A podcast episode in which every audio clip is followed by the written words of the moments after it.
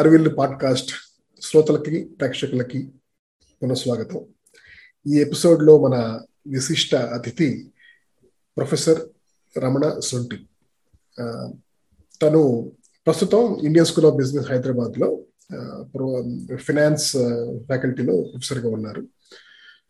Okay తన brief అంటే తన నేపథ్యం ఏంటంటే బీటెక్ ఫ్రమ్ ఎన్ఐటి వరంగల్ నాకు సీనియర్. కాలేజీలో దెన్ ఐఎం బెంగళూరు నుంచి ఫుల్ టైం ఎంబీఏ చేశారు. దెన్ దాని తర్వాత మిషిగన్ స్టేట్ యూనివర్సిటీలో పిహెచ్డి చేశారు ఫైనాన్స్లోనే దెన్ గత చాలా సంవత్సరాలుగా అంటే at least more than ten years Indian School of Business Hyderabad నేను చెప్పినట్టు దాంట్లో చేస్తున్నారు. అలాగే బిట్స్ హైదరాబాద్ బిట్స్ పిలాని హైదరాబాద్ క్యాంపస్లో కూడా టీచ్ చేస్తారు.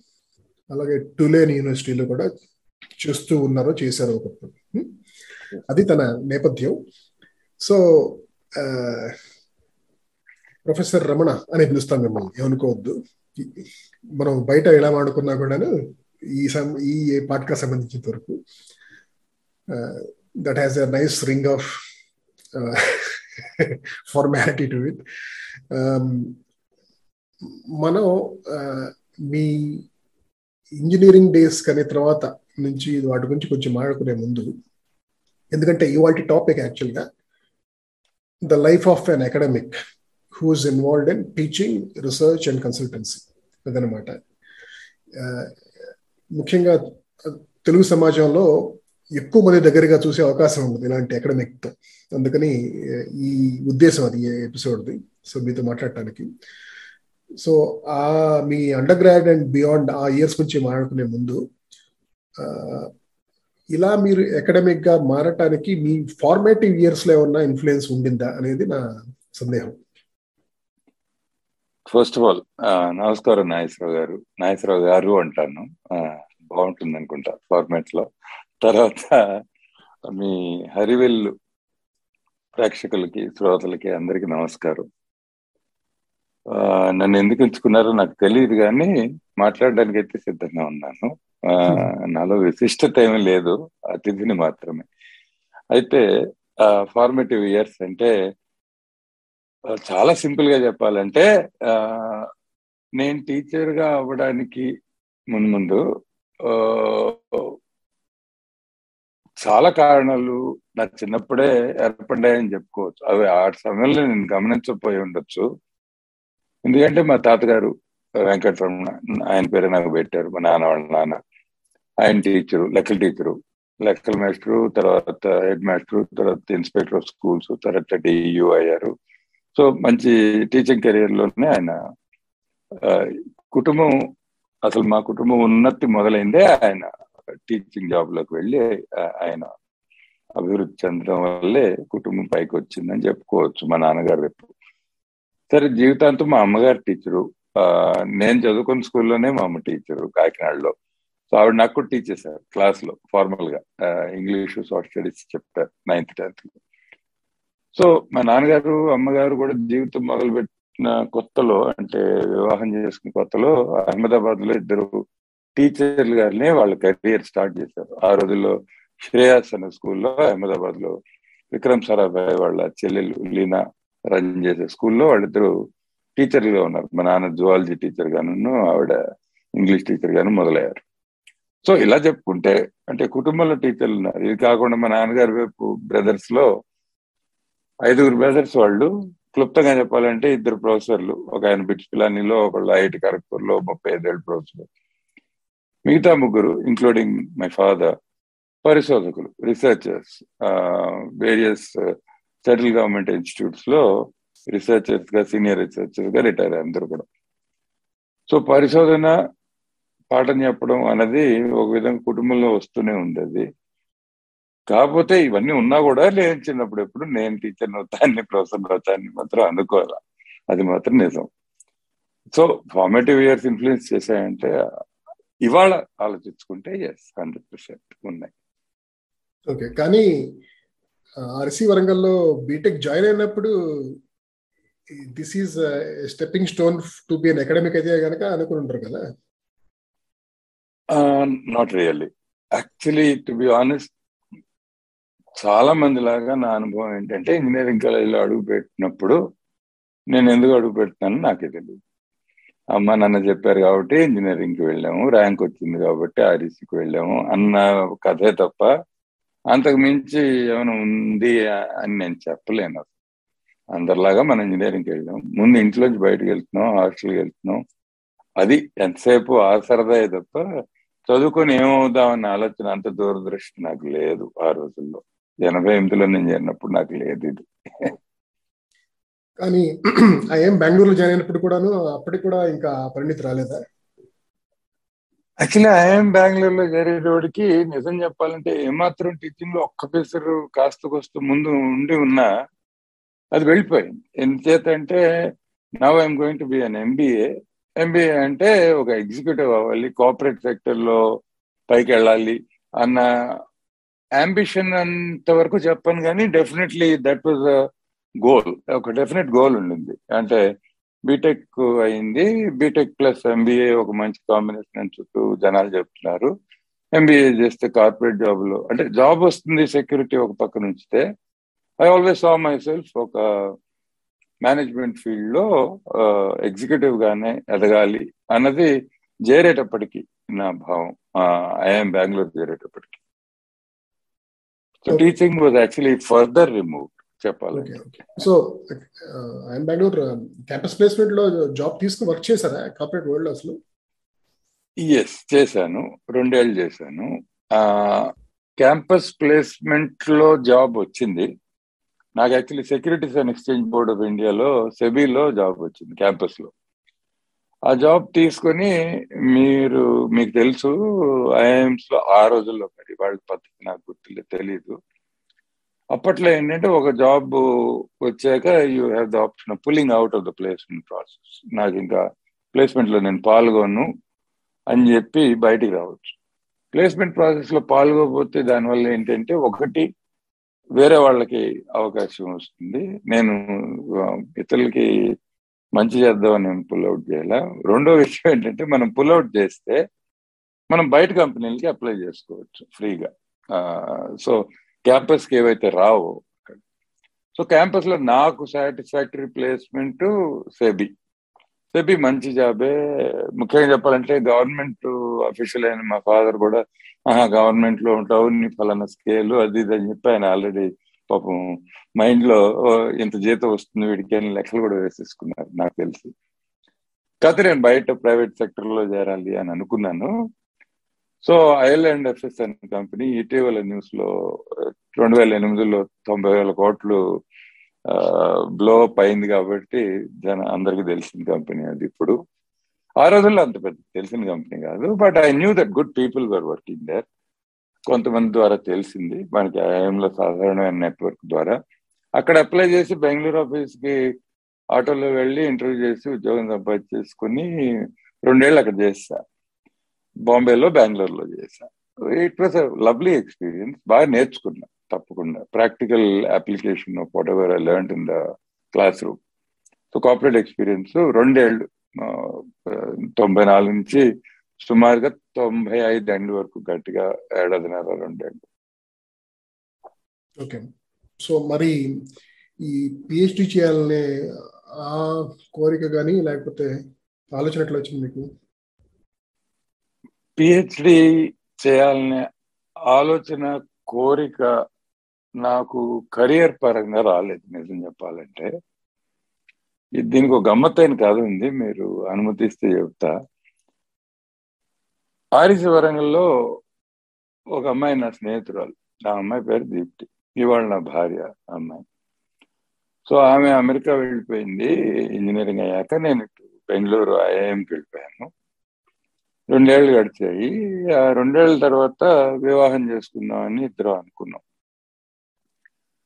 అప్పటికి నాకు మెల్లిగా ఈ ఐలాండ్ ఆఫీస్ జాబ్ వచ్చి నేను ఇక్కడ కార్పొరేట్ జాబ్లో ఉన్నా. ఆమె అక్కడ జనరల్ మోటార్స్లో జాబ్ సంపాదించుకొని ఎంఎస్ అయ్యాక అక్కడ ఉన్నారు. తను అక్కడ ఉన్నారు నేను ఇక్కడ ఉన్నాను. సో వివాహం అంటూ చేసుకుంటే సమయం ఇదే. తొంభై ఐదు ప్రాంతం అది. సో ఇదర్ ఆమె ఇటు వెనక్కైనా రావాలి ఇద్దరు కలిసి ఉండాలనే ఉద్దేశం ఉంటే ఆమె ఇటు రావాలి లేకపోతే నేను అటు వెళ్ళాలి అన్నది క్లియర్. అండ్ ఆ రోజుల్లో పరిస్థితి ఎలా ఉండేది అంటే అమెరికా నుంచి వెనక్కి రావటం అనేది ఆల్మోస్ట్ ఒక వన్ వే టికెట్ లాగా ఉండేది అక్కడికి వెళ్ళిన వాళ్ళకి. అంటే వెనక్కి తిరిగి వస్తే మరి వెనక్కి వెళ్ళలేము అదొక అదృష్టము కెరియర్కి ఒక స్టెప్పింగ్ స్టోన్ అన్న భావం చాలా మందిలో ఉండేది మనలోనే కాదు మన జనరేషన్లో చాలా మంది. సో అక్కడికి వెళ్ళాను ఉద్యోగం సంపాదించుకున్నాను ఇక్కడ ఉన్నాను నువ్వు రారాదా ఇద్దరం కలిసి జీవితం ఇక్కడ మొదలు పెడదాం అన్న ప్రస్తావన తెచ్చింది. సో నాకు అది నచ్చింది. ఎందుకంటే ఒకటి నాకు ఇష్టమైన మనిషితో వివాహం చేసుకోవటం అది ప్రప్రథమంగా దట్ ఈస్ మై ప్రయారిటీ ఆ రోజున. రెండోది ఏంటంటే ఐఎమ్ ఆర్ఈసి బ్యాక్గ్రౌండ్స్ ఏంటంటే నాకు విపరీతమైన సెక్యూరిటీని కలిగించారు అంటే ఇక్కడ ఉద్యోగం వదిలేసి వెళ్ళిపోయి అక్కడ ఏం చేద్దాం అనే ప్రశ్న నా మనసులో రానేలేదు. ఏముంది వెళ్దాం. ప్రయత్నం చేద్దాం. అక్కడ ఏదో ఒకటి. అక్కడ ఏమీ లేకపోతే తిరుగుటాపాలో వచ్చేస్తే ఇండియాలో మనకున్న విలువ ఉండనే ఉంది. So I have a little bit of room for experimentation I can take little bit of race అని చెప్పి ఆయన ఐలాండ్ అఫీల్ జాబ్ రిజైన్ చేశారు. ముందు పెళ్ళి అవుతుంది అని అనుకోగా చేసేసి ఒక జిమాట్ పరీక్ష రాసి పెట్టుకున్నాం. ఎందుకంటే అక్కడికి వెళ్తే PhD is the only academic option నాకు మరో ఎంఎస్ కానీ మరో ఎంబీఏ కానీ చేసే ఉద్దేశం లేదు ఆ రోజు. ఆల్రెడీ పోస్ట్ గ్రాడ్యుయేట్ డిగ్రీ చేశానులే మరి అక్కర్లేదు. సో చేస్తే నెక్స్ట్ డిగ్రీ చేయాలి అది పిహెచ్డి అయితే పిహెచ్డిలో ఏముంటుంది? వాట్ ఈజ్ ఇన్వాల్వ్డ్ అది దేనికి దారి తీస్తుంది అవన్నీ నిజం చెప్పాలంటే కులంకుశం నేను ఏం ఆలోచించాల.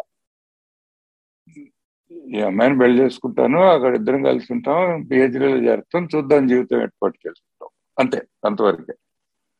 కాకపోతే వెనకాల తెలిసింది ఏంటంటే పిహెచ్డీ చేయటంలో మంచిగా జరుగుతుందని ఒక నమ్మకం ఉంది. ఎందుకురా అంటే మా నాన్నగారు తప్ప మిగతా నలుగురు పిహెచ్డీలే పెద్దనాన్నలు బాబాయ్ కూడా. సో వీళ్ళందరూ పిహెచ్డీ చేసి బాగుపడ్డారు. ఇట్స్ ఓకే ఐ మీన్ రెండోది చిన్నప్పటి నుంచి ఉన్న ఒక బలమైన అండర్ ఏంటంటే education can never be bad ఇంకో డిగ్రీ చేస్తే మేలే జరుగుతుంది తప్ప చెడు జరగదు మనకి. మన జీవితంలో పైకి వెళ్తాం తప్ప కిందకు పోమన్న ఒక ఫౌండేషనల్ బిలీఫ్ ఒకటి చిన్నప్పటి నుంచి ఉంది. అక్కడ ఈ ఫార్మేటివ్ ఇయర్స్ మేబీ పనికొచ్చాయేమో. సో చేద్దాం ఈ ప్రయోగం కూడా చేద్దాం జీవితంలో. అంటే ఇరవై మూడేళ్ళకి అంత మొత్తం అనాలిసిస్ చేసి డెసిషన్ ట్రీ తీసుకొని అంత అంత చేసే ఆ వయసే అలాంటిది. చక్కగా అప్పుడు you make a decision and go through with it and that's exactly what I did you you dive headlong without even looking. Absolutely. And the only aim was to be with this girl. That's it. Yeah, yeah. so so PhD అయిపోయిన తర్వాత కూడా మళ్ళీ ఇండస్ట్రీలోకి వెళ్ళే అవకాశం ఉంటుంది కదా? వెళ్ళారు అప్పుడు ఇండస్ట్రీలోకి? బ్రీఫ్లీ వెళ్ళాను. ఇంట్రెస్టింగ్లీ నైన్టీ సిక్స్లో పిహెచ్డి చేరానండి. టూ థౌజండ్ నాలుగేళ్ళు పిహెచ్డి చేశాను. యావరేజ్ ఇస్ ఫైవ్ నాలుగేళ్ళు కూడా పూర్తి చేస్తారు. కొంతమంది ఆరు ఏడు వరకు ఉంటుంది బిజినెస్ ఫీల్డ్లో మామూలుగా. ఇప్పటికీ అంతే ఆ టైమింగ్ సో నాలుగేళ్ళు పూర్తి చేశాను. రెండు వేల సంవత్సరంలో పూర్తయింది. సో అకాడమిక్ జాబ్ మార్కెట్కి లేట్ అయ్యాను నేను. అంటే జాబ్ మార్కెట్ కూడా ఒక సైకిల్ ఉంటుంది. సో నైన్టీ నైన్ సెప్టెంబర్లో కానీ నేను మార్కెట్కి వెళ్ళి ఉంటే టూ థౌజండ్లో జాబ్ వచ్చేది అకాడమిక్ జాబ్. నేను టూ థౌజండ్లో పూర్తి చేశాను. సో నా డిపార్ట్మెంట్ నాకు ఏం అడ్వైజ్ చేసిందంటే టూ థౌజండ్ కూడా ఉండిపోయి డిపార్ట్మెంట్లోనే నీకు టీచర్గా మేము will allow you to teach ఏదో అయితే జీతం ఇస్తాము. టీచ్ చేసి టూ థౌజండ్ వన్ మార్కెట్లోకి వెళ్ళు అన్నారు. తర్వాత అప్పట్లో నాకేంటంటే పూర్తి చేసుకొని ముందుకు వెళ్ళిపోవాలి అని ఒక ప్లాట్ ఉంది. You can call it one of those indiscretions of youth అంతే మరేం కాదు. సో అప్పట్లో ఇంటర్నెట్ అనేది చాలా భూమిలో ఉంది. ఈ నైన్టీ నైన్ టైంలో నాస్డాక్ నాలుగు వేల uh, లెవెల్లో ఉందన్నమాట. ఐదు వేలు కూడా టచ్ అయింది briefly so internet companies they were looking for PhD they were looking for qualified people so న్యూజెర్సీలో ఎవరో ఇంటర్నెట్ ఇంక్యుబేటర్ ఒక ఇండియన్ ఆరిజిన్ వ్యక్తి స్టాన్ఫర్డ్లో చదువుకున్న ఆయన ఒక కంపెనీలు పెట్టి అమ్మి ఇట్లా అనుభవం ఉన్న ఆయన he was looking for people ఎవరి ద్వారా తెలిసింది I talk to him and he was very interested టెలికామ్లో incubation చేస్తున్నారు ఆయన ఒక మూడు నాలుగు కంపెనీలు ఇంక్యుబేట్ చేస్తున్నాడు వచ్చి నాకు హెల్ప్ చేయవా? అన్నాడు. హెల్ప్ అంటే ఏం చేయండి నేనంటే help in strategic planning finance చదువుకున్నావు మార్కెట్ గురించి తెలుసు generally so you'll also be valuable addition to pitch to venture capitalist వాళ్ళతో మాట్లాడినప్పుడు కూడా you'll be force from my side నా టీంలో అని బాగా మాట్లాడుకున్నాము. ఉద్యోగం ఇచ్చేస్తాను చేర్పు వెంటనే సో వెన్ వెంటనే టూ థౌజండ్లో చేరిపోయా. డిగ్రీ అయింది న్యూ జెర్సీ వెళ్ళిపోయి చేరిపోయా.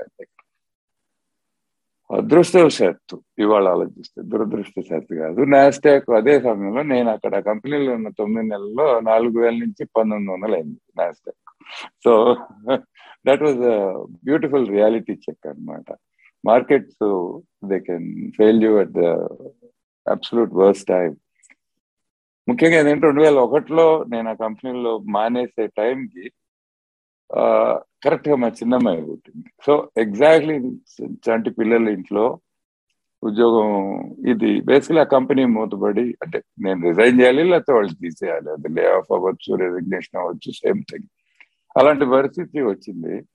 So then I found the value of my పిహెచ్కి వెంటనే అకాడమిక్స్కి వెంటనే పరిగెట్టుకుంటూ వచ్చేసారు and that's it I stayed there అది honestly in all honesty I think it was misstep because నాకు టీచింగ్ అనేది అప్పటికే నచ్చింది. పిహెచ్డిలో కూడా చిన్న చిన్న క్లాసులు చెప్పిస్తారు స్టూడెంట్స్తో నచ్చింది. కాకపోతే ఏంటంటే the urgency of doing something అన్న దీంట్లో వెళ్ళాను. I should have waited but all is well that ends well match that brought me back to teaching and I been here since ఇది ఆ సమయంలో ఎవరన్నా కళలో ఉన్నప్పుడు మీకు ఎవరైనా చెప్పారో తెలియదు కానీ I found that you are one of those very articulate people ముఖ్యంగా మనం అందరం కొంచెం రూరల్ బ్యాక్గ్రౌండ్ అన్నాం కానీ మనమే మెట్రో సిటీస్ నుంచి అయితే రాలేదు. ఆర్ఎస్సికి వెళ్ళాం సో కొంచెం ఇంగ్లీష్లో కొంచెం అలా ఫ్లూయెంట్ గాను చాలా ఎంగ్రాసింగ్గా మాట్లాడే అతి కొద్ది తెలుగు పిల్లకాయల్లో మీరు ఒకళ్ళు అనేసి నాకు అనిపించేది అనమాట అది మీకు అర్థమైందా యాక్చువల్గా? తర్వాత అయినా సరే ఏంటంటే I have this flair for speaking అనేది.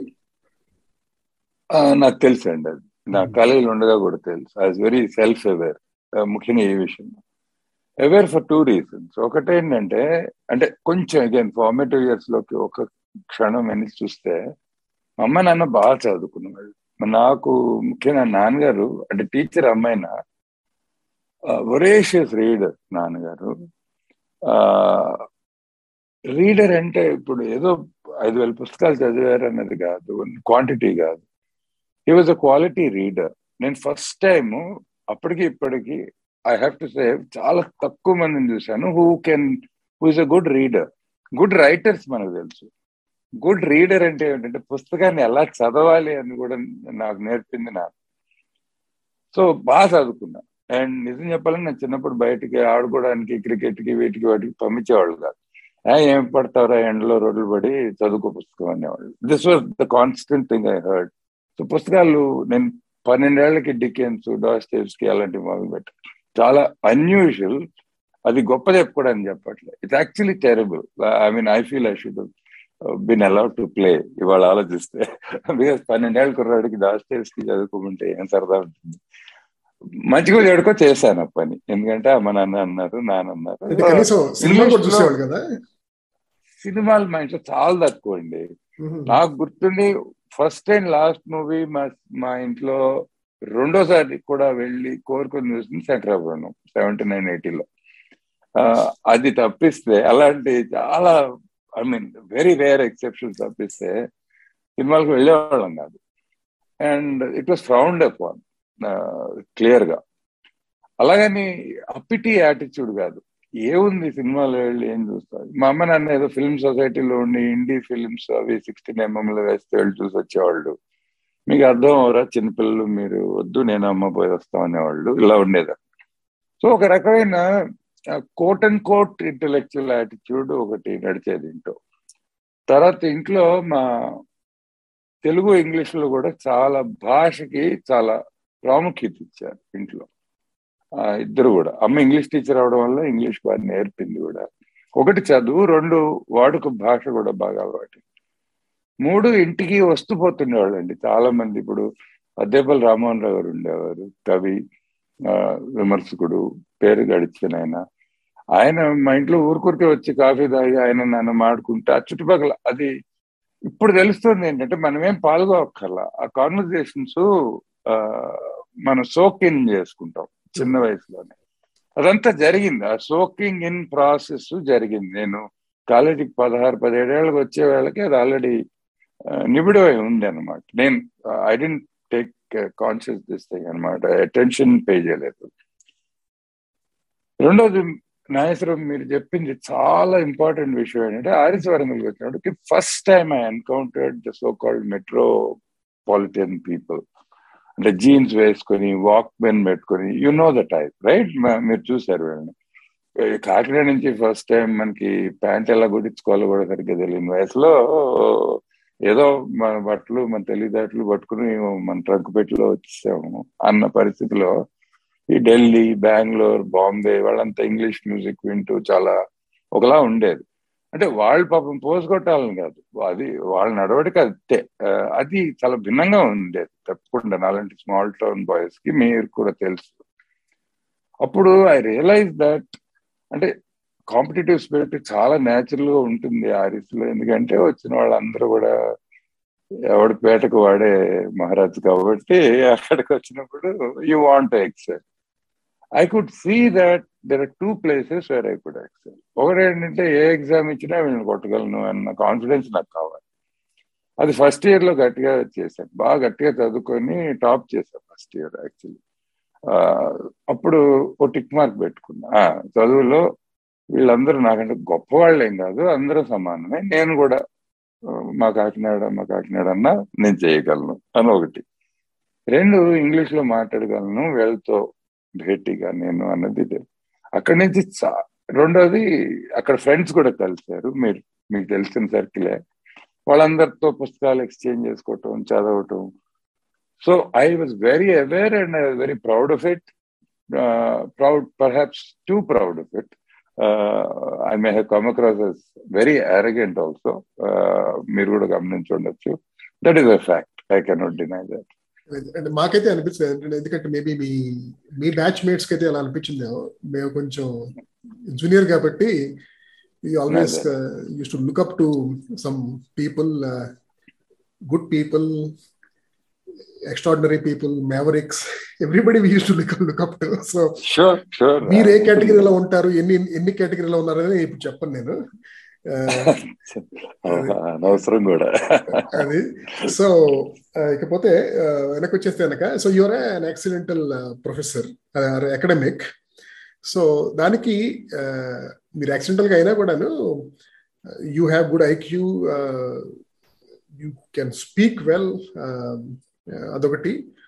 అఫ్ కోర్స్ ఆ రిగర్ అనేది మరి ఆర్ఎస్సీలో నుంచి ఉందో లేదా తెలియదు. ఎందుకంటే నేను అప్పుడు చూసిన ఏంటంటే కొంతమంది ఎక్కువ ప్రిపేర్ అయినట్టు కనపడరు కానీ మార్క్స్ వస్తూ ఉంటాయి. మీరు ఆ కేటగిరీయో లేకపోతే కొంచెం స్టూడియస్గా రాహుల్ ద్రవిడ్ టైప్లో ఉండేవాళ్ళో తెలియదు నాకు. నేను ఆరిస్లో నాకు ఎప్పుడో ఒక డిఫైనింగ్ క్యారెక్టరిస్టిక్ ఉందండి. పిహెచ్డి వరకు. అంటే బీటెక్ ఎంబీఏలో కూడా. నేను చదివింది ఎందుకంటే నేర్చుకోవడానికి కాదు. పక్కళ్ళకి చూపించడానికి. ఆ వయసు అలాంటిది. Again I have to be honest and tell you the truth బీటెక్లో ఫస్ట్ ఇయర్లో ఎప్పుడైతే I prove that I can do as well or better then most the people in the cohort I lost all interest immediately నేను చూపించాల్సిన tick mark నేను పెట్టేసుకున్నాను.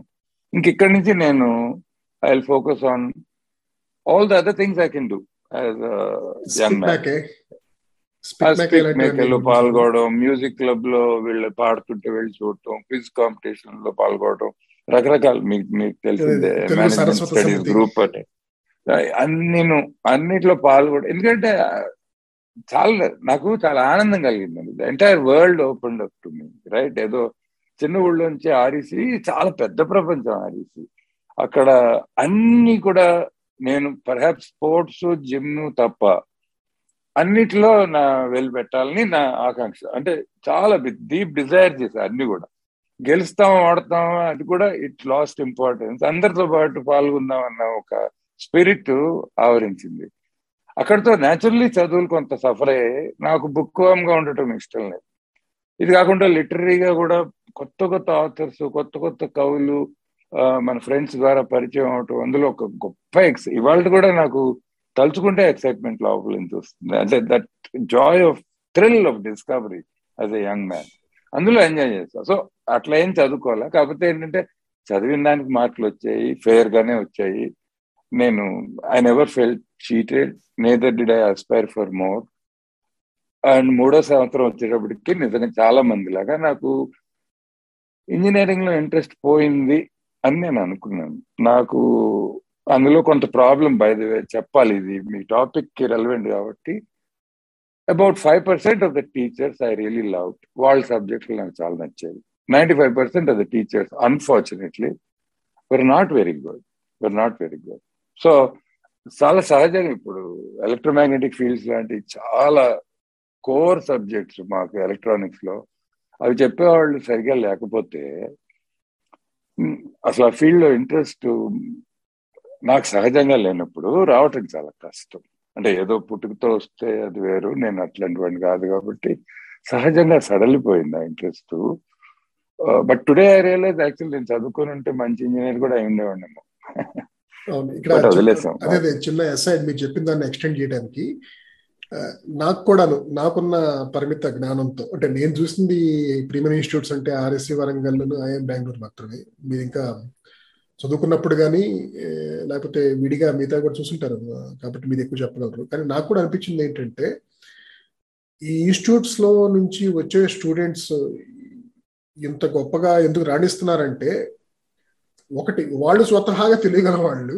రెండోది ఇవి primary institutes అవటం వల్ల ఇండియాలో కేవలం ఇలాంటి చోట్ల మాత్రమే మంచి ఒక ఎక్విప్మెంట్ ఇన్ఫ్రాస్ట్రక్చర్ ఉండటం వల్ల అలాగే కొంచెం ఇండస్ట్రీ యాక్సెస్ కూడాను కొంచెం బెటర్గా ఉండటం వల్ల మాత్రమే తప్పితే ఫ్యాకల్టీ అనేది వాజ్ ఆల్వేస్ బిలో పార్ అని నాకు అనిపించింది యాక్చువల్గా. ఆ అభిప్రాయం నాకు ఈవెన్ ఐఎం బెంగళూరులో కూడాను అంటే మరి అక్కడ ఫైవ్ పర్సెంట్ గుడ్ అని కాదు కానీ ఆ ఫైవ్ పర్సెంట్ ఐఎం బెంగళూరు మేము ఒక forty fifty percent thirty percent మంచిగా ఉంటారేమో కానీ నిజంగా wow I I should miss his class అనేది. అక్కడ కూడాను కొంచెం అంతగా మన ఎక్స్పెక్టేషన్స్ అందుకోలేని ఫ్యాకల్టీ కూడా కనీసం సగం మంది ఉంటారని నాకు అనిపించింది. మీకే మీరేమంటారు ఇప్పుడు ప్రొఫెసర్ గారు నేను faculty in these institutes are below par అన్న స్ట్రాంగ్ స్టేట్మెంట్ చేయలేను. I hesitate to make that kind of strong statement but the broad spirit of your statement in my experience is absolutely true చాలా కొద్ది మంది మీరు అన్నట్టు అబ్బా వీళ్ళ క్లాస్కి వెళ్ళకపోతే జన్మలో ఏదో మిస్ అయ్యామన్న ఫీలింగ్ చాలా తక్కువ మంది వచ్చింది. నేను వేళ్ళ మీద లెక్క పెట్టుకోగలను. అలాంటి బీటెక్ ఎంబీఏ అన్ని కలుపుకొని. చాలా తెలివైన వాళ్ళు ఉండేవాళ్ళు.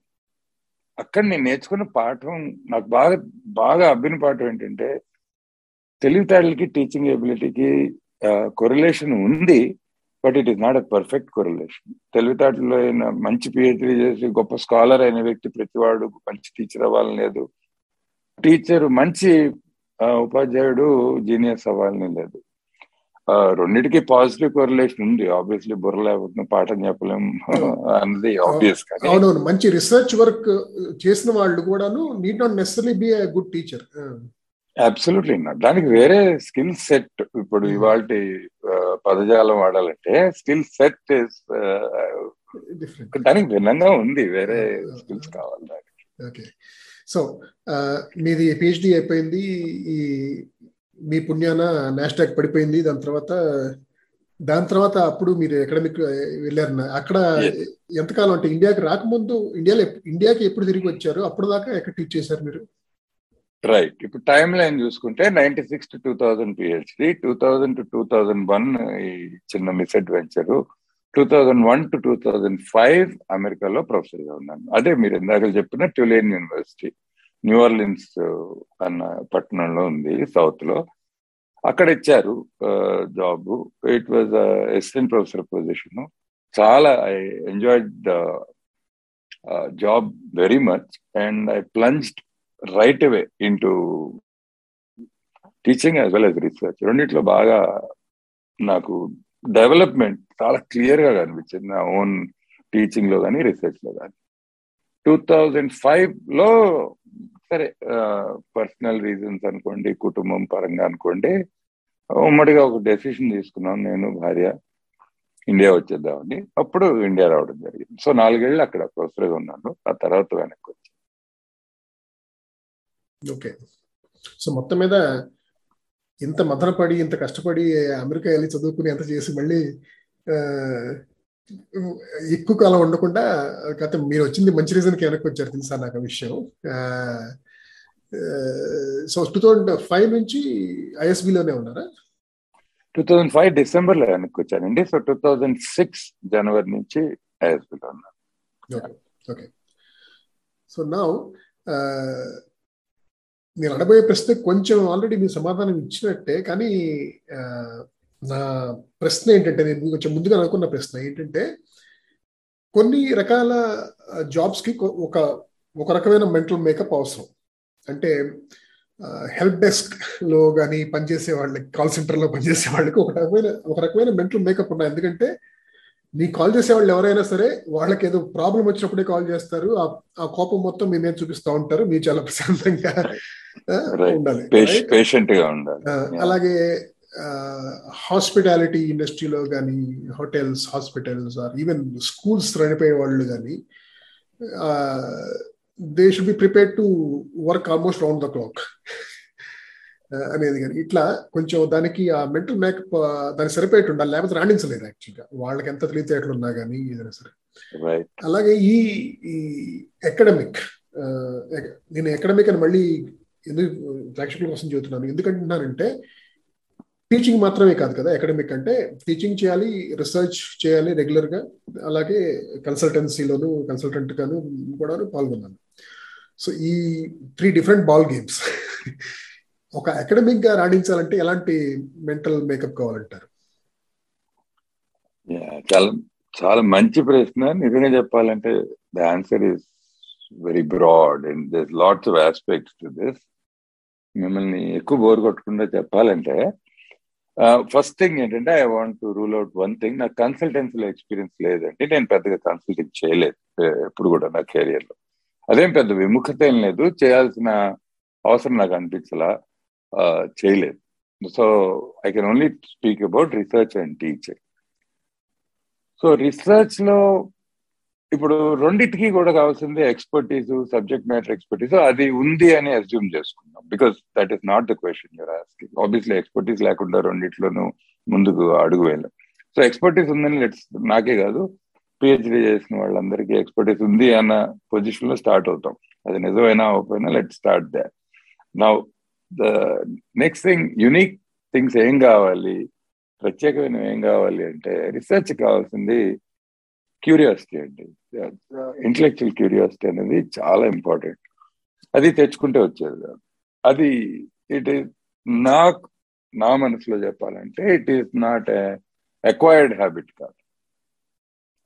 Right it is something you have అంటే పుట్టుకతో వస్తుంది గాడ్ గివెన్ అంత పెద్ద మాటలు ఏం చెప్పను కానీ అది I think it forms in the చిన్నప్పుడు చైల్డ్హుడ్లో ఫామ్ అవుతుంది అనుకుంటా. మన అప్బ్రింగింగ్లో మన స్కూల్లో చిన్నప్పుడు స్కూల్లో దాన్ని ఎంత ప్రోత్సహిస్తారో అన్న బట్టి అది ఇంకా బతుకుంటుంది అడల్ట్ అయ్యే టైంకి ఎందుకంటే సహజంగా నేను చూడటం అంటే కొంచెం ఇప్పుడు పిల్లల్ని పెంచిన తండ్రిని కాబట్టి పది మంది పిల్లల్ని చూస్తా కాబట్టి సహజంగా పిల్లలకి ఒక సెన్స్ ఆఫ్ వండర్ ఉంటుంది. అన్ని కూడా క్యూరియాసిటీ అనేది అది అది పిల్లలకు ఉన్న గొప్ప క్యారెక్టర్ మనం స్కూల్లోనూ ఇంట్లోనూ ఇప్పుడు ఎందుకు నోరు మూసుకో అని చెప్పడం వల్ల పదిసార్లు నోరు మూసుకోవడం మొదలు పెడతారు పిల్లలు.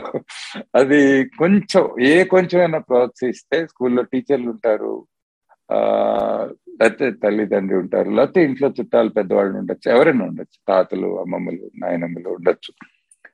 వాళ్ళ వల్ల అది బతుకున్న వాళ్ళు they are very suited to research ఎందుకంటే you have to have curiosity అసలు ఎందుకు జరుగుతుంది? ఇప్పుడు ఏదో మాట్లాడుకుంటూ ఉంటారు క్రిప్టో కరెన్సీ అంటారు అసలు ఏ తేడా? క్రిప్టో కరెన్సీకి మనం వాడే డబ్బుకి మన కరెన్సీకి తేడా ఏంటి? అన్న చాలా మందికి రావచ్చు ఆ డౌట్ ఒక అకాడమిక్ ఏంటంటే he is uniquely position because already కొంత థియరీ అది చదువుకొని కొంత ఫీల్డ్తో టచ్ ఉన్నవాడు కాబట్టి దాని గురించి రీసెర్చ్ కొనసాగించే because this very little original అండి. ప్రతి రీసెర్చ్ కూడా అందుకే దాన్ని పర్హాప్స్ రీసెర్చ్ అన్నారు. సో ఇంతకుముందు చేసిన వాళ్ళు దాని మీద మనం కొంచెం ఇంక్రిమెంటల్ బెనిఫిట్ ఉంటుంది. ఇప్పుడు ఏదో సడన్లీ బిగ్ బ్యాంగ్ ఒకటి కనిపెట్టడం అనేది చాలా రేర్గా జరుగుతుంది. మా ఎకనామిక్స్ అండ్ ఫైనాన్స్ ఫీల్డ్ మాత్రం వెరీ స్మాల్ స్టెప్స్లో రీసెర్చ్ జరుగుతుంది. అదేదో నేను ప్రపంచాన్ని మార్చేస్తాను అని బయలుదేరచ్చు యుక్త వయసులో కానీ అది మెల్లగా తెలిసే అనుభవం చెప్పే పాటలు ఏంటంటే we can do little but we can do good work so research నాకు రెండోది ఏంటంటే ఇన్క్రెడిబుల్ హార్డ్ వర్క్ కెపాసిటీ కావాలి. ఓకే రీసెర్చ్కి ఎందుకంటే పేపర్ పబ్లిష్ చేయడం అని కాదు. రీసెర్చ్ని ఒక లాజికల్ కన్క్లూజన్కి పట్టుకెళ్ళి హైపోథసిస్ ఫామ్ చేసి డేటా కలెక్ట్ చేసి దాన్ని అనలైజ్ చేసి to draw inferences takes great deal of persistence. అది luckily corporate deadlines apply చేయవు కాబట్టి అకాడమిక్స్కి అందుకే అప్లై చేయవు ఎందుకంటే మాకు ఏడాది పట్టచ్చు రెండేళ్ళు పట్టచ్చు మూడేళ్ళు పట్టచ్చు ప్రాజెక్టు పూర్తవడానికి. లక్కీగా ఎవరు కనబట్టుకుని నాకు they are not telling me that you have to get it done in two months అని చెప్తే అయితే జనవరి ముప్పై తారీఖు కల్లా ఇచ్చేసాయంటే నా వల్ల కాదు. ఎవరి వల్ల కాదు. సో ఒకటి ఆ స్పేస్ ఇచ్చే ప్లేస్లో నువ్వు ఉండాలి అది అదృష్టం. ఇట్ ఈస్ నాట్ నాలో ఏం లేదు. రెండోది చాలా పర్సిస్టెన్స్ ఉండాలి. డేస్ నైట్స్ సమ్మర్స్ వింటర్స్ చేసుకుంటూ పోతే ఒక ప్రాజెక్టు సంపన్నం అవుతుంది. It's not easy so throughout this journey and lot of times the journey is very lonely so కొన్నిసార్లు కో ఆథర్స్ ఫ్రెండ్స్ అకాడమిక్స్ ఉంటారు so cultivating the right company is a great thing ఇవి research కావాల్సింది. So నాలాంటి వాళ్ళతో నేను అంటే డిపార్ట్మెంట్లో కానీ బయట కానీ if I'm in touch it helps teaching వచ్చేటప్పటికి యాక్చువల్లీ చెప్పాలంటే చాలా వేరే uh, మైండ్ సెట్ కావాలి. టీచింగ్లో ఫస్ట్ థింగ్ ఏంటంటే హ్యూమిలిటీ కావాలి. To be very honest with you you need healthy dose of humility అంటే మొదట్లో పాఠం చెప్పినప్పుడు నేను చాలా మంది కూడా పిహెచ్డీ అవ్వాలి నాకు తెలిసిందంతా నీకు ఎలాగోలా నాయసులోకి చెప్పేయాలి అన్న ఆ పాయింట్ ఆఫ్ వ్యూ ఆ దృక్పథంతో బయలుదేరు that is not true actual నాకు తెలిసిందంతా నీకు చెప్పడం నీకు అనవసరం. నీకేం అవసరం? నేను తెలుసుకోవటం నాకు అవసరం. అది ముఖ్యమైన విషయం. So I have to know what does the student want what does he need what does he want రెండును తెలుసుకుని. ముఖ్యంగా మీరు మార్కెట్కి వెళ్ళబోతున్నారు మీరు ఎంబీఏ చేసి బయట కార్పొరేట్లోకి వెళ్ళబోతున్నారు. మీరు ఏవి నేర్చుకోదలుచుకోవడానికి అనుకుంటున్నారో అవి నేను పట్టుకొని అవి మీకు చెప్పాలి. నాకు తెలిసిన సోదంతా మీకు చెప్పడం మీకు అనవసరం. ఫ్యాక్ట్ అది so I need bit of humility ఇది నేను నా పాండిత్య ప్రదర్శనకి చేసే స్టేజ్ కాదు ఇది this is a classroom where I have to help the student in other words I have to be humble enough to be useful to ఇది చాలా important my my goal is to be useful my goal is not to you know prove that I'm smarter than you which I am not, by the way. I'm not smarter than you if you're a student. No, I'm only older than you. I'm not smarter than you. right? So uh, I need a bit of humility. I need a uh, I need a very clear idea that I want to be useful today in the class. అది మూడోది ఇప్పుడు రాను రాను వయసు చెప్పింది ఏంటంటే I need be compassionate because students అందరూ ఒకలా ఉంటారు ఒకడు మొదటిసారిలోనే పట్టుకుంటారు. మీరు చెప్పిన కాన్సెప్ట్ వాళ్ళు పదిసార్లు చెప్పినా అర్థం అవ్వచ్చు వాళ్ళు మళ్ళీ ఆఫీస్కి వస్తారు. సార్ మీరు మూడు సార్లు చెప్పారండి క్లాస్లో అయినా నాకు ఎక్కలేదు. మళ్ళీ చెప్పండి. You have to understand that people are different నీ సబ్జెక్ట్లో ఒక పర్టికులర్ కాన్సెప్ట్ ఆ మనిషికి అర్థం అవ్వకపోతే వాళ్ళు మొద్దుగారు వాళ్ళకి అర్థం అవ్వలేదంతే మేబీ అందులో నువ్వు చెప్పిన పద్ధతిలో తేడా ఉందేమో అసలు. మరొక్కసారి ఇంకో పద్ధతిలో చెప్పడానికి ప్రయత్నించు. Be compassionate that that person is a human being they are smart they just didn't get this that doesn't mean they are useless it may be your problem to అది ఇవి కావాల్సింది టీచింగ్ అంటే decide subject matter yeah so ఇప్పుడు ఎక్కడ ఒక ఎకడమిక్గా నేను చెబుతుంది ఇండియా గురించి ఈ post graduate level colleges whether management సంబంధించి కావచ్చు సైన్స్ గురించి నాకైతే పెద్దగా అవగాహన లేదు. మీకు ఎంత ఉందో నాకు తెలియదు మీరు మీరు గమనిస్తూ ఉంటారు లేదు. సో ఈ అన్ని ఇన్స్టిట్యూట్స్ లోనూ సైన్స్ అండ్ టెక్నాలజీ సంబంధించి కానీ మేనేజ్మెంట్ అండ్ సోషల్ సైన్సెస్ కానీ చాలా ఇన్స్టిట్యూట్స్ అయితే చాలానే పెరుగుతున్నాయి మన మన టైంతో కంపేర్ చేస్తేనే మాత్రం క్లియర్ కనపడతా ఉంది. కానీ ఇన్ని ఏళ్ళలో మన ముందు తరంతో కంపేర్ చేస్తానక మన తరం నుంచి మొదలుపెట్టి అందరూను కేవలం ఇండస్ట్రీలో వర్క్ చేయడానికి మాత్రమే మొగ్గు చూపుతా ఉన్నారు కదా. అలాంటప్పుడు అవసరమైనంత టాలెంట్ దొరుకుతుందా? డెఫిసిట్ ఉందా? డెఫిసిట్ ఉంటే కనుక institutions at individual level or at mean industry body level attract చేయడం కోసం ఆ టాలెంట్ని ఏమైనా చేస్తున్నారు ఇండియాలో?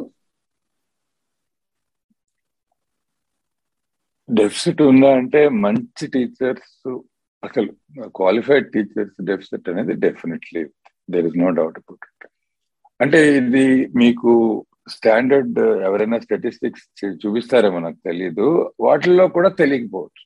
ఎందుకంటే ఎక్స్ నెంబర్ ఆఫ్ పిహెచ్డీస్ ఉండొచ్చు. But the quality of those PhD is always suspect okay అంటే మనకు తెలియదు బికాస్ పిహెచ్డి కూడా ఒక విధంగా ఏంటంటే ఒక it has become bit of a charade చాలా కాలేజెస్ ఇట్స్ ఎ ఫ్యాక్ట్ అంటే నేను ఏదో అమెరికాలో చేసి వచ్చి ఇండియా గురించి కామెడీ బాస్ చేస్తున్నాను అనుకోబాకండి. పాయింట్ ఏంటంటే చాలా పిహెచ్డీస్ చాలా పేలంగా ఉన్నాయి ఇవాళ. ఓకే? ఆ అడ్వైజర్కి ఆ స్టూడెంట్కి ఆ గైడ్కి స్టూడెంట్కి ఏదో ఒక అగ్రిమెంట్తో జరిగిపోయిన కాంట్రాక్ట్ లాగా పిహెచ్డి తయారైన పరిస్థితులు మనం చుట్టూ చూస్తున్నాం.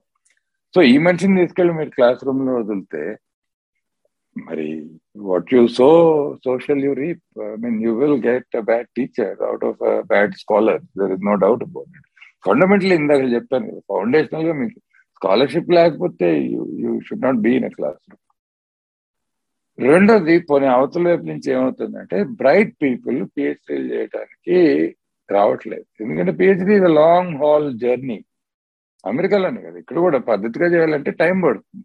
మీరు బ్యాచిలర్స్ చేయాలి మాస్టర్స్ చేయాలి ఆ తర్వాత పిహెచ్డి కృషి చేసి నాలుగు ఐదేళ్ళు చేయాలి. ఇవన్నీ చేసేటప్పుడు ముప్పై ఏళ్ళ వయసు. ఈ లోపల నాకు పాతికేళ్ళకే ఫలానా వాళ్ళు ఫలానా ప్యాకేజీ అన్న ప్యాకేజ్ అన్న మాట వింటేనే నాకు that's that's really what opportunity cost of doing a PhD is very high today కాస్త కోస్త తెలివితేటలు ఉంటే మార్కెటబుల్ స్కిల్స్ పికప్ చేసుకుని రైట్ కార్పొరేట్లో చేరి చక్కటి జీవితం చక్కటి economic status సంపాదించేటప్పుడు why should I run after scholarship అన్న పాయింట్ నేను అర్థం చేసుకోగలను.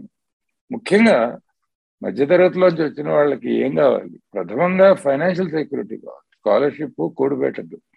ఇది ఫ్యాక్ట్ ఏదో అదృష్టం ఉంటే మీకు ఎకనామిక్ గాను ఇంటలెక్చువల్ గాను సాటిస్ఫాక్షన్ వచ్చే పొజిషన్స్ కొంతమందికి దక్కుతాయి. బట్ ఫ్యాక్ట్ ఏంటంటే this is the reality around so పిహెచ్డికి వెళ్ళటానికి స్టూడెంట్స్ రావట్లేదు. రెండోది ద ఇన్స్టిట్యూట్స్ ఇట్ నుంచి చూస్తే ఫ్రమ్ ద సప్లై సైడ్ చూస్తే ఫ్రమ్ ఇన్స్టిట్యూట్ సైడ్ మన దగ్గర ఉన్న ప్రొఫెసర్లు కూడా అంటే కొత్త స్కాలర్షిప్ ఎంకరేజ్ చేద్దాం కొత్త కొత్త వర్క్ చేయిద్దాం అన్నది ఎంతమందికి ఉందండి? చాలా తక్కువ చూస్తున్నాం. అంటే research is by and large not important అన్నది సైన్సెస్లో ఉండొచ్చు. ఇప్పుడు ఎక్కడో ఐఐఎస్సి లాంటి ఇన్స్టిట్యూట్స్ చాలా జూవల్స్ ఇండియాకి అవి. టిఏఎఫ్ఆర్ ఇలాంటి ఫండమెంటల్ రీసెర్చ్ చేసిన వాళ్ళు ఉన్నారు. బట్ మా ఫీల్డ్లో చెప్పాలంటే ఉన్నాయి. కొన్ని స్కూల్స్ ఉన్నాయి. ఢిల్లీ స్కూల్ ఆఫ్ ఎకనామిక్స్ ఉంది లేకపోతే ఐజిఐడిఆర్ అని ఉంది ముంబైలో. ఇండియన్ స్టాటిస్టికల్ ఇన్స్టిట్యూట్ ఎక్సెప్షన్స్ ఉన్నాయి. నేను చెప్పే ప్రతిదానికి ఎక్సెప్షన్స్ ఉన్నాయి. బట్ బై అండ్ లార్జ్ ఎప్పుడో రాసిన టెక్స్ట్ బుక్లు చదువుకుంటున్నాం ఎప్పుడో చేసి మేము మళ్ళీ మళ్ళీ చేస్తున్నాం. రీసెర్చ్ అనేది ఇంపార్టెంట్ అనేది ఈ మధ్యనే వచ్చింది. Thinking process. రెండోది డేటా అనేది డేటాని సేకరించి దాన్ని అవైలబుల్ చేయడం అనేది ఇటీవల లాస్ట్ పదేళ్ళలో మొదలైంది. లేకపోతే data itself used to be very very tough thing in India. India. Course that has change very radical nowadays ఇవన్నీ కారణాలు ఒకటి కాదు రెండు కాదు.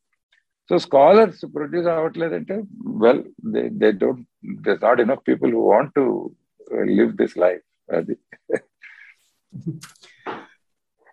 అదిను నా ఉద్దేశంలో ఇంకో కారణం కూడా మీరు చెప్పిన అంటే ఫ్యామిలీ సపోర్ట్ చేయడం కోసం ట్వంటీ టు ట్వంటీ త్రీ ఆ వయసు నుంచి అర్న్ చేయడం మొదలు పెట్టడం అనేది ఒకటి అయితే కనుక రెండోది ఒక వ్యక్తికి ఒక టెక్నికల్ సబ్జెక్ట్ గురించి ఇంకా బాగా నేర్చుకుని నేర్చుకోవటం ఎందుకు అంటే ఫ్యూచర్లో దాని మీద తను ఒక వ్యాపారం చేసుకోవటము లేకపోతే తను ఒక జాబ్ చేసి సంపాదించుకోవటం దానికోసం ఈ జ్ఞానం సంపాదించుకోవటం అనేది కూడా కదా.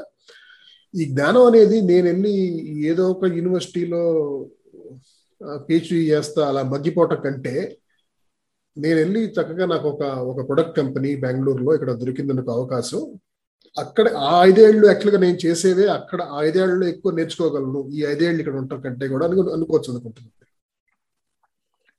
ఉంది. అంటే practice teachers me more than being in an academic institution అన్న భావం ఉంది. ఎటొచ్చి ఇందులో ఉన్న షార్ట్ టర్మిజం ఏంటంటే individually each of us may think short term ఇప్పుడు మీరు చెప్పిన పద్ధతిలో. అందులో ఇరేషనాలిటీ ఏం లేదు.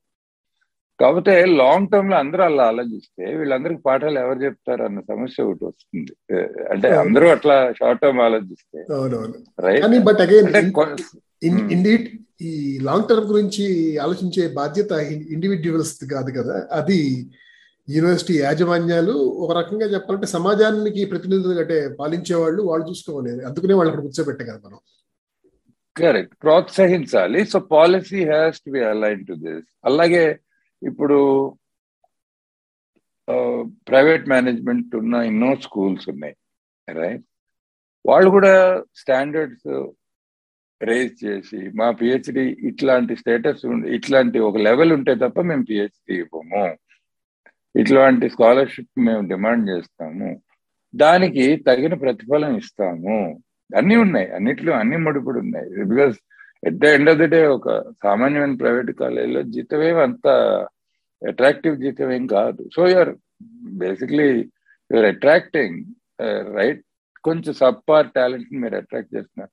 డెఫినెట్లీ అటెన్స్ ఇన్సెంటివ్స్ ఉండాలి. కాలేజ్ యాజమాన్యాల నుంచి ఆ ప్రభుత్వం ఇస్తూనే ఉంది. But again uh, there is a lot of politics social సైన్సెస్లో there is a lot of politics also and for example economy అన్నది పొలిటికల్ ఎకానమీ అని నూట యాభై ఏళ్ళ క్రితమే ఉండేది. ఇప్పుడు ఎకనామిక్స్ పాలిటిక్స్ వేరేగా చదువుతున్నాం కానీ. సో ఇవి కూడా ఫ్యాక్టర్స్ ఉన్నాయి. సో నాకు యాక్చువల్లీ ఎక్స్పీరియన్స్ లేక నేను I cannot delineate too many things ఎందుకంటే నేను అమెరికా నుంచి రావడం రావడం ఇక్కడ వచ్చి పడ్డాను.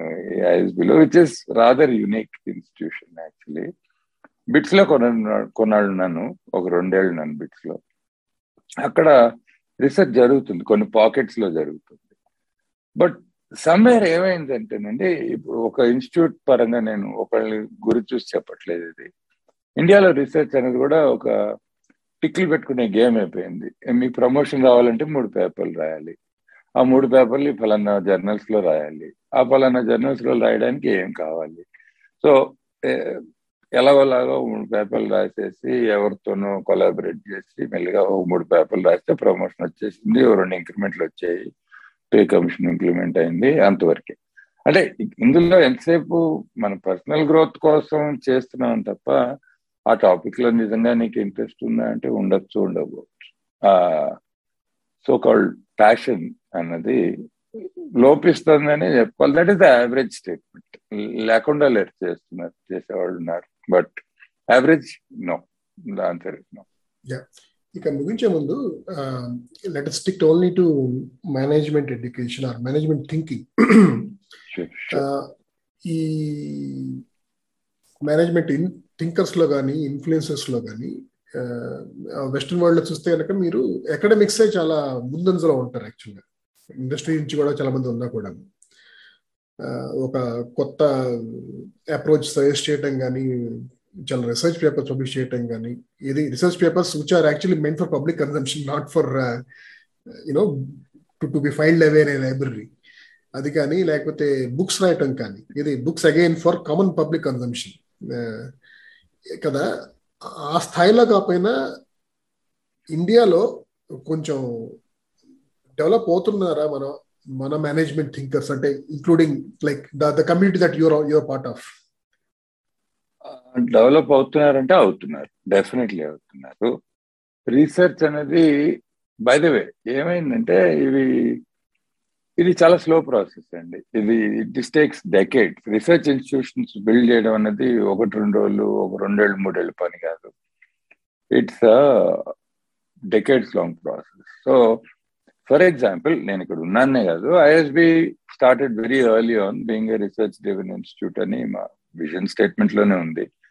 And it is important to be scholar here a research scholar here if you are academic here now whether that idea right away impacted life around you అంటే it is too early to tell ఇవి చాలా స్లోగా percolate అవుతాయి ideas and మీరు అన్నట్టు చాలా శాతం research పేపర్లు ఆథర్ కో ఆథర్ కలిసి చదువుకోవాలి తప్ప పక్కాళ్ళు చదివే అవకాశం రాకపోతుంది జీవితంలో.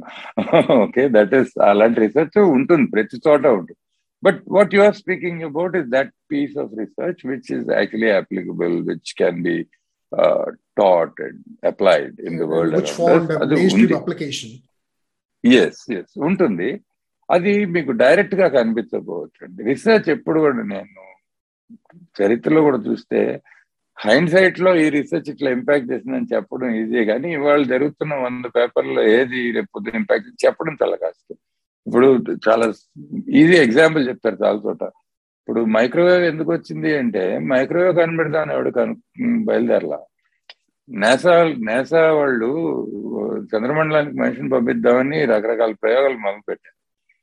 As a part of that research that wanted to send man to the moon ఎక్కడో మైక్రోవేవ్స్కి అప్లికేషన్ ఉందని చెప్పి ఒక మైక్రోవేవ్ కంప్యూటర్ విచ్ టుడే మన అందరి కిచెన్స్లో ఉండే microwave so my point is gold రివెన్గా ఉండదు రీసెర్చ్ ఈ ఫలానా అప్లికేషన్ ఈ that is called consulting right ఈ ఫలానా అప్లికేషన్కి ఈ ఫలానా ప్రాబ్లమ్ సాల్వింగ్ ఎక్సర్సైజ్ చేస్తారు అనేది కన్సల్టింగ్ షార్ట్ టర్మ్ బట్ అవుతోంది. బై ద వే ఐఎమ్స్ మీరు ఇందాక ఐఎం అన్నారు కాబట్టి IIMs have significantly they research focus నేను వెళ్ళే టైం నేను వెళ్ళిన టైంకి మీరు వెళ్ళిన టైంకి ఇప్పటికి చాలా తేడా.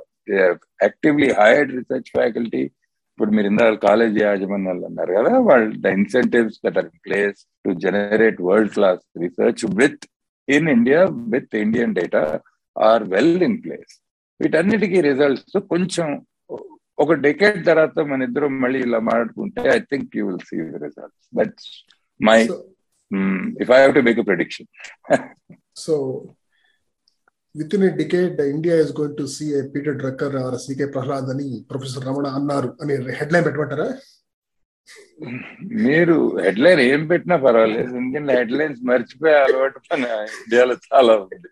సో మూడు రోజులు కానీ నేను అలాగా హెడ్లైన్ కోసం ఏ మాట అంటలేదు. The fact of the matter is Prahlad చేశారు. మంచి కాన్సెప్ట్స్ అందరికీ అర్థమయ్యే భాషలో చెప్పారు. కోర్ కాంపిటెన్స్ అని స్ట్రాటజిక్ ఇంటెంట్ అని. కొన్ని మనం అందరం బీ స్కూల్లో చదువుకుంటాం. నిజమేంటంటే అదే Prahalad Hamel combination core competence అవి రాసిన వాళ్ళే. ఒకప్పుడు పుస్తకంలో ఎన్రాన్ లాంటి కంపెనీలు ఫ్యూచర్లో ఉంటాయని కూడా రాయటం జరిగింది.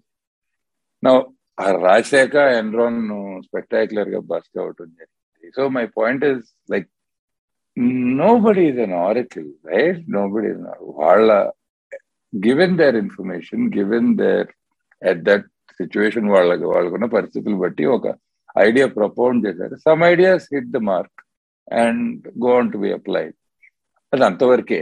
అంటే ఇది సో పెద్ద పెద్ద థియరీలు అలా కాలంలో కలిసిపోయినవి బోల్డ్ ఉన్నాయి. So this this is a part of life అంతే రీసెర్చ్ సో మేము పెద్దగా I'm not big into prognostication actually so you provoke me for a question the question is as ఇలా మీ ఉద్దేశంలో టైం టెస్టెడ్ మేనేజ్మెంట్ ప్రిన్సిపల్స్ కానీ ఏమున్నాయి?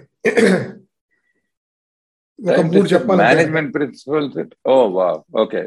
ఫైనాన్స్లోనే చెప్తాను నేను ఏమైనా చెప్తాను. బికాస్ వేరే మేనేజ్మెంట్ ఫీల్డ్స్లో నాకు ఏమాత్రం స్కాలర్షిప్ లేదు కాస్త చదువుకున్నాను తప్ప.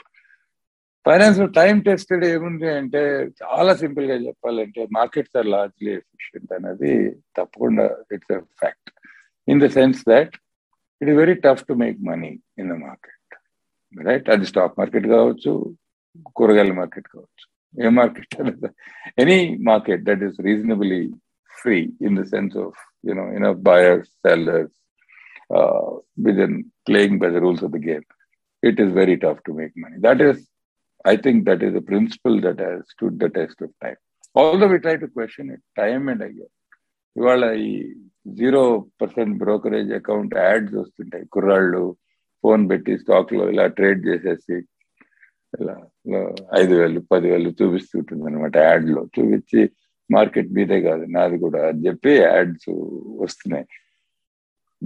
Yeah those are bit dangerous because again నేను చెప్పిన ప్రిన్సిపల్కి I don't think it's that easy ఏదో అకౌంట్ ఓపెన్ చేసినంత కాలంలో ప్రాఫిట్స్ వస్తాయనుకుంటే అది it's bit dangerous and it's bit disingenuous so that's one principle I think which we can all agree the second principle finance మనకి నేర్పింది ఏంటంటే risks can be shared so మనం చూసే ప్రతి మార్కెట్స్ కూడా risks can be shared and financial markets have great uses right చాలా సార్లు మనం ప్రెస్లో we see this vilification of finance ఈ ఫైనాన్సియర్స్ వల్ల ప్రపంచం ఇలా అయిపోతుంది. ప్రపంచం టూ థౌజండ్ ఎయిట్ క్రైసిస్ ఈ ఫైనాన్సియర్స్ వాళ్ళ గ్రీడ్ వాళ్ళ వల్ల వచ్చింది. లేకపోలేదు. I mean greed is there definitely undue greed కూడా ఉంది. All of that is fact ఉన్నాయి. అంటే కథనం చాలా ఉంది చెప్పుకోవాలంటే. But the fact is you know these markets are very useful for risk sharing And no one can take that away from these markets and and so without these markets, there would be absolutely no way for Nageswara and Ramna to share this. And that is something that needs to be kept in mind. అది మొదటి నుంచి market revolution అలా ఉంది that is again a principle that is right that third economics principle చెప్పుకుంటే time tested which you can never I think be it is people respond to incentives It is a, it's a golden principle, no? and that's a great principle to live your life by. అది మీ పిల్లలతో homework చేయించడానికైనా మీ యాజమాన్యం పని చేయించాలన్నా పనికొచ్చే principle ఏంటంటే people humans respond incentives I don't think there can be controversy about these three things ఉన్నా కూడా it's what it is అవునవును. సార్ అదే అందుకనే మనం and actually this can be applied to politicians also politicians actually are one class Who definitely respond to incentives so if you want them to behave in certain manner you create incentives in the direction for them Yeah, these institutions, uh, these incentives have to come from uh, the constitution, right? Yeah. I mean, politics incentives. ఇచ్చాం incentives ఐదేళ్ళకి ఒకసారి election నడుపుతున్నాం ఇండియాలో it is I mean incredibly అంటే ఇది finance కాకపోయినా since you brought politicians up ఐదేళ్ళకు ఒకసారి it always amazes me that ఇండియాలో ఇన్నాళ్ళ స్వతంత్రం వచ్చాక ఇన్నాళ్ళలో ఎలక్షన్ అవుతుంది ఒకళ్ళు గెలుస్తారు ఒకళ్ళు ఓడిపోతారు. ఓడిపోయిన వాళ్ళు కా చాలా గమ్మునుండి కుర్చీ ఖాళీ చేసి ఇంటికి వెళ్ళిపోతారు వారు అపోజిషన్కి వెళ్ళిపోతారు. గెలిచిన వాళ్ళు వచ్చి కూర్చుంటారు. Is a remarkably peaceful transfer of power time and again in this country అది చాలా గర్వపడాల్సిన విషయం నేను అనేది ప్రజాస్వామికంగా జరుగుతున్నది. మీరు ఎన్నైనా తిట్టుకోవచ్చు. పొలిటీషియన్స్ ఇలాగా అలాగా చెప్పుకుంటే చాలా ఉదంతాలు ఉంటాయి. బట్ ఫ్యాక్ట్ ఏంటంటే ఎందుకంటే మన నేబరింగ్ కంట్రీస్లో లేదు ఆ డిసిప్లిన్ ఆ ప్రజాస్వామ్యానికి కమిట్మెంట్ మన నేబరింగ్ కంట్రీస్లో లేదు. మనం కూడా ఆ పీపుల్మే ఏదో విభజించాం కానీ అందరం ఒక రకమైన మనుషులు so it is not genetic it is not anything it is we just had that beautiful respect for democracy so incentives ఉన్నాయంటే ఉన్నాయి నాగేశ్వర గారు. అది ఏంటంటే కొంత కలుషితం అయ్యాయి కొంత కరప్షన్ ఉంది సిస్టమ్ ఇవన్నీ మీకు తెలిసిన ఇష్యూస్ నాతో చర్చించే విషయాలు కావు.